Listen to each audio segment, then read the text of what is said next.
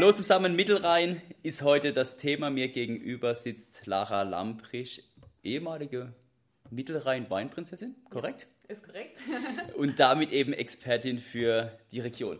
Wenn ich an den Mittelrhein denke, dann denke ich an viele Steillagen. Ja. Ich denke an beeindruckende Ausblicke von einem eurer 5000 Schlösser und Burgen, die man ja. bei euch hat. Und ich denke an Schiefer und an Riesling. Ja, das ist eigentlich so grob zusammengefasst alles. Damit können wir es so stehen lassen. Ja, genau. Vielen Dank fürs Zuhören. Tschüssi. Nee, aber was, ist, was zeichnet für dich der Mittelrhein aus? Also für mich ist der Mittelrhein, genau wie du gesagt hast, halt Steillage und ähm, extreme Schieferregion, also auch extreme Weinbaubedingungen in jeglicher Hinsicht. Aber nicht nur das, also es ist halt auch einfach ähm, für mich allen voran natürlich Heimat und ein wahnsinniges Erlebnis, über, durch den Mittelrhein zu fahren, an, an den Burgen vorbei, an den Schlössern vorbei. Und das ist einfach Wahnsinn. Also jeder, der, der in die Region kommt und es vorher noch nie gesehen hat und vielleicht auch gar nicht so auf dem Schirm hatte, der, der ist völlig geflasht. Vielleicht müssen wir mal anfangen, überhaupt zu definieren, wo der Mittelrhein ist. Also Mittelrhein, ja. das steckt ja schon irgendwo im Namen, es muss irgendwo in der Mitte des Rheines sein. Ja, genau. Also man sagt so grob, es geht halt von Bonn bis Bingen und das ist der Rheinabschnitt eben. 120 Kilometer sind das circa. Mhm. 120 Kilometer äh, Distanz und dabei nur 470 Hektar Rebfläche, also relativ ja, klein. Ja, das stimmt. Es liegt allerdings halt auch super viel brach, immer in der Mitte so und ähm, oder immer wieder zwischendurch. Und ähm, deswegen ist es halt so ein kleines Anbaugebiet leider. Mittelrhein ist, glaube ich, jetzt für die meisten, die auch gerade in dem Thema Wein etwas tiefer drin sind, so der, das Gebiet zwischen, ich würde mal sagen, Spey, Boppard bis nach Bacharach. Dabei mhm. hat der Mittelrhein ja, ja gerade auch so den ja. nördlichen Teil relativ viel zu bieten, was viele gar nicht auf dem Schirm haben. Ja, der nördliche Teil ist einfach, ähm, also so der untere, man spricht ja so vom unteren Mittelrhein ab Koblenz ähm, und dann eben bis Bonn und äh, das ist einfach der beste Teil. Vielleicht auch, weil ich daherkomme.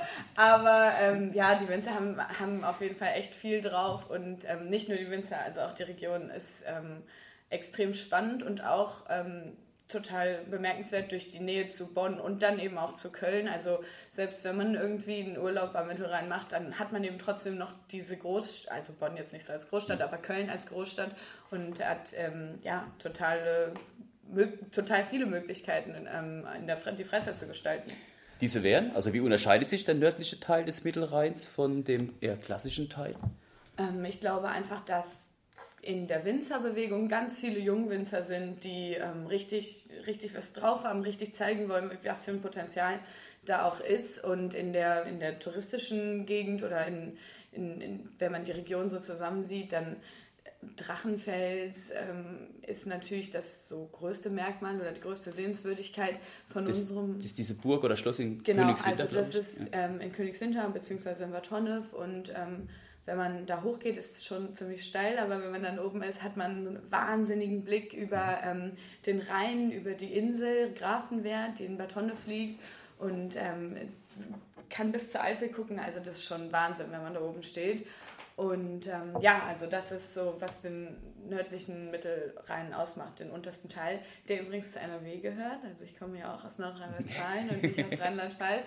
Und dann kommt eben die Grenze und dann ähm, zeichnet den nördlichen oder den unteren Mittelrhein eben auch äh, die Weinfestkultur auf jeden Fall aus, die total spannend ist. Und ähm, bei uns gibt es tatsächlich auch so in jedem Dorf eine eigene Weinkönigin und immer um die gibt es halt dann auch so ein Weinfest drumherum. Mhm. Und das ist schon ähm, noch ein bisschen anders als am oberen Mittelrhein. Und ähm, vielleicht ein bisschen traditioneller, aber auf jeden Fall mit sehr viel Spaß verbunden.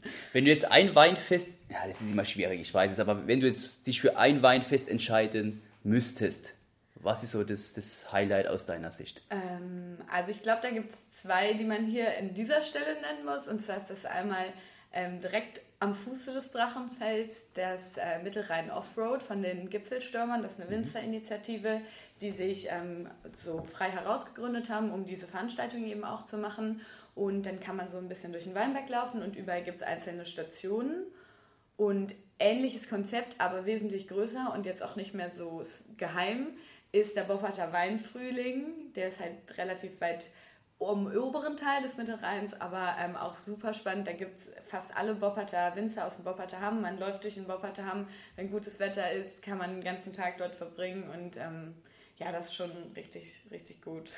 Gerade wenn wir bei dem Thema Events sind, es gibt ein Weindate ja. am Mittelrhein. Was genau ist das? Genau, also das Weindate Mittelrhein ist von der Mittelrhein Weinwerbung und ist eine der coolsten Veranstaltungen, die es so im deutschen äh, Wein, glaube ich, gibt. Also es macht richtig Spaß. Es ist ähm, immer in wechselnden Ortschaften, um eben auch den Mittelrhein komplett bespielen zu können. Aber ähm, ja, es ist halt richtig cool, weil die ähm, ansässigen Weingüter oder auch teilweise Gastronomen quasi ihre ähm, Räumlichkeiten zur Verfügung stellen und dann hat man, ähm, laden die quasi alle anderen Winzer ein. Dort kann man dann den ganzen Tag lang ähm, alle Weine verkosten, probieren. Es gibt überall was Cooles zu essen und ähm, man hat einen guten Tag und am Ende geht es mit den Winzern zusammen auf ein Schiff und dann fährt man eben den wunderschönen Rheinrauch und da ist halt eine richtig große Party dann eigentlich. Es ist jedes Jahr bis jetzt größer geworden, also es gibt es noch gar nicht so lange. Aber ähm, immer wenn es stattgefunden hat, ist jedes Jahr größer geworden und ähm, da muss man sich ganz, ganz schnell Karten sichern. Und dann mit DJ. Ausverkauft, ja. Also genau. Mit DJ, also ist schon ähm, dann richtig Party auf dem Boot, genau. Aber ähm, vorher ist schon auch ein bisschen, dass man die Weine und den Ort kennenlernen kann. Und wann ist das genau? Ähm, das ist immer im Juni oder im Juli. Also es kommt immer so ein bisschen drauf an, wie die, wie die Planung so ist. Und wie kommt man an Tickets? Ähm, über die Weinwerbung, äh, Mittelrheinwein e.V. und über die teilnehmenden Winzerbetriebe. Die haben auch immer ein kleines Kontingent. Mhm. Wenn man am Mittelrhein ist und interessiert sich für Wein, hast du doch den einen oder anderen Tipp, wie man da etwas näher in dieses Thema einsteigen kann? Ja, also ähm, grundsätzlich bin ich immer dafür, dass man die Winzer einfach direkt anspricht oder halt auch einfach hinfährt, aufs Weingut geht.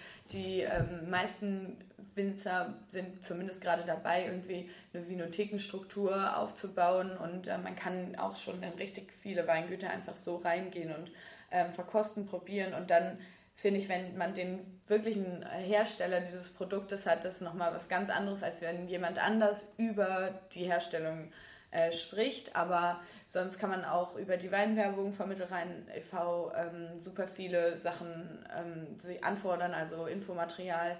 Oder ähm, wir haben auch Weinführer, die führen allerdings nur durchs Welterbe, also nicht nur, die führen durchs Welterbetal. Und ähm, da kann man auch Weinwanderungen machen, die dann auch mit ähm, Wissenschaftsthemen oder Weinthemen zusammenhängend äh, ausgeführt werden. Ja.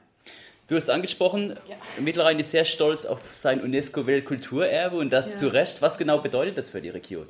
Also für die Region ist es super wichtig, dass dadurch halt dann, also seit, der, seit wir im Weltkulturerbe sind, das seit 2002, ähm, gibt es halt einen Zweckverband, die sich einfach um, um die gesamte Kommunikation des Welterbes kümmern und die auch ähm, eben diese Weinführer zum Beispiel ausbilden, aber auch ganz, ganz viele unterschiedliche Sachen machen. Und das ist halt extrem, also ich glaube, das ist ein extremer oder es hat einen extremen Aussprung schon für die Region gegeben, weil es einfach wertgeschätzt wird, was da passiert ist und wie viele Burgen wir haben. Das ist in ganz Europa die ähm, engste Burgendichte, die okay. es gibt. Und deswegen ist es halt einfach so super spannend, wenn man, wenn man nur die B42 oder die B9 lang fährt, entlang des Rheins. Man sieht so unfassbar viele Burgen, ähm, dass es halt einfach auf beiden Rheinseiten auch oder sogar in, im Rhein, eine Pfalzgrafenstein steht ja genau in der Mitte vom Rhein und das ist halt einfach atemberaubend. Man kann sich gar nicht vorstellen, man fühlt sich so direkt in so eine ganz andere Zeit versetzt und man kann sich gar nicht vorstellen, wie das irgendwie damals war, dass es so viele Burgen gibt mhm. und wie die die auf so hohe, zum Teil ähm, ja, Steillagen gebracht haben und da gebaut haben. Woher kommt das, dass jetzt gerade eure Region so eine Burgendichte hat? Ähm, ja, also man kennt natürlich viele Mythen und Sagen rund um äh, Lorelei und auch um die Heldensagen. Allerdings, also ich, ich glaube einfach, dass, dass ähm, der Rhein damals, so wie heute, schon ganz wichtige ähm, Verkehrsstraße, Verkehrsstraße dargestellt hat und ähm, dass sich darum eben auch angesiedelt wurde, um zu sehen, was, was vielleicht ein potenzieller Feind macht und auch an Waren und Güter zu kommen. Mhm. Ja. Was sind so die aus deiner Sicht beeindruckendsten Burgen und Schlösser? Ähm, ja, also auf jeden Fall wie schon gesagt, Pfalzgrafenstein, weil die ist halt genau in der Mitte vom Rhein, steht auf so einer kleinen Insel. Kommt man nur mit dem Schiff rüber? Kommt man nur mit so einem kleinen Schiff rüber. Oder wenn es ganz, ganz trocken ist, konnte man auch ähm, rüberlaufen, 2018 meine ich. Aber ja, eigentlich kommt man nur mit einem kleinen Schiff rüber. Ähm, dann auf jeden Fall der Drachenfels, weil der halt einfach ähm, einer der wichtigsten Punkte in der Liebelungensage ist und auch ähm, eben dieser Blick, den habe ich ja vorhin schon angesprochen, der ist natürlich sensationell, aber der ist eigentlich von allen Burgen aus sensationell. Deswegen haben diese Burgen halt auch den Standort. Man kann über das ganze Tal sehen und ähm, ja, also ich finde immer, man sollte so ein bisschen, wenn man einen Tag hat, sollte man so ein bisschen Burgenhopping betreiben und äh, mindestens zwei, drei sehen. Und ähm, die sind alle für sich total verschieden. Für wie werden heute diese Burgen genutzt?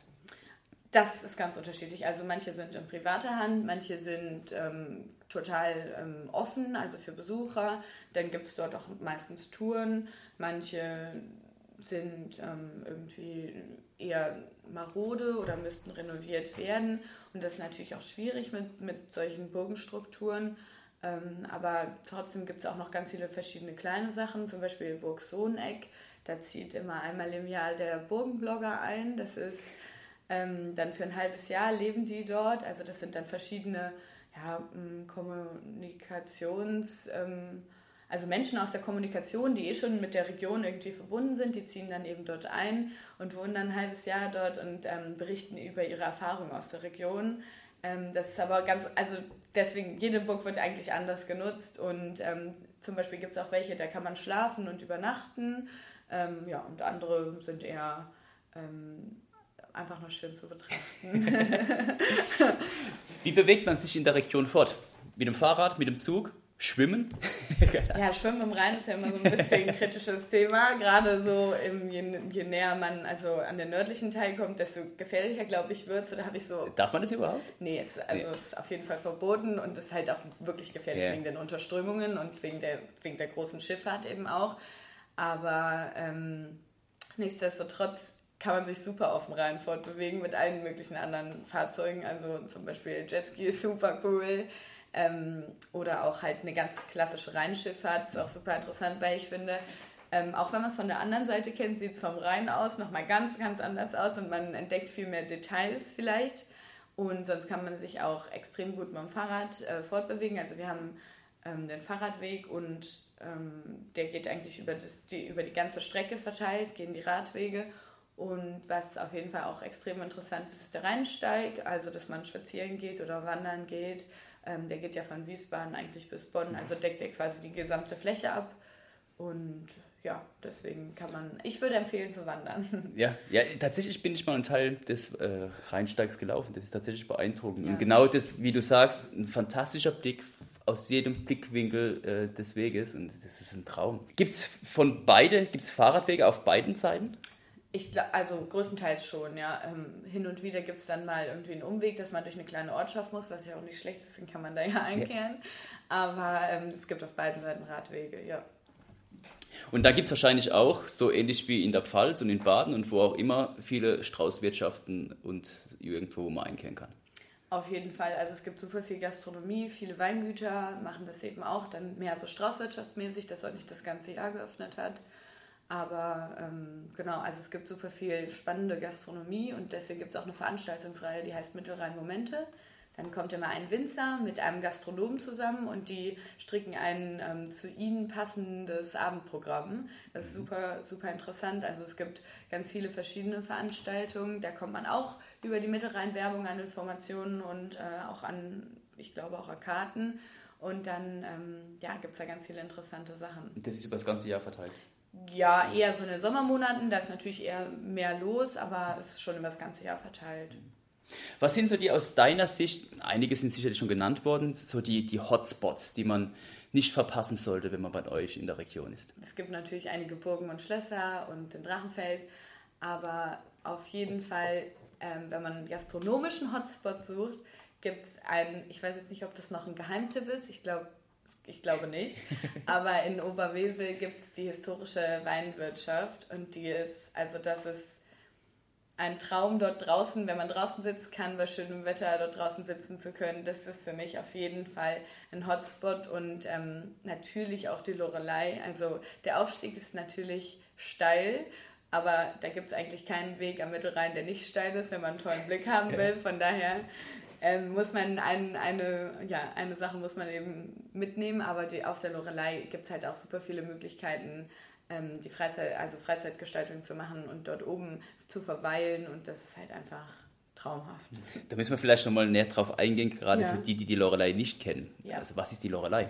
Ähm, die Lorelei ist eigentlich ja so ein, Fels, ähm, ab, ein Felssprung, der mitten in den Rhein hineinragt und deswegen ähm, macht der Rhein dort eine ziemlich steile Kurve. Und ähm, ja, deswegen gab es dort auch eine, einige Schiffsbrüchige und deswegen gibt es halt die Sage, dass oben auf dem Stein ein Mädchen mit blondem Haar saß, was so wie ich, du. Äh, so vielleicht hatte die noch ein bisschen längere Haare, ähm, was äh, sich mit einem goldenen Kamm das Haar gekämmt hatte. Deswegen waren die Schiffe halt dann so ein bisschen verwirrt und ähm, sind dann schiffsbrüchig geworden. Mhm. Es wird die Lorelei eben als Freizeitzentrum genutzt. Es gibt eine große Freilichtbühne, wo drauf Konzerte stattfinden. Und äh, man kann sich über die gesamte Region eigentlich auch oben informieren. Wie viele Tage sollte man einplanen, wenn man jetzt den Mittelrhein entdecken möchte? Also jetzt gerade auch zu Zeiten, wo Urlaub in Deutschland ja viel spannender wird vielleicht als vorher, kann man natürlich viel Zeit auch einplanen und den Mittelrhein irgendwie in sieben Tagen bereisen und immer nur ein Stückchen vorankommen.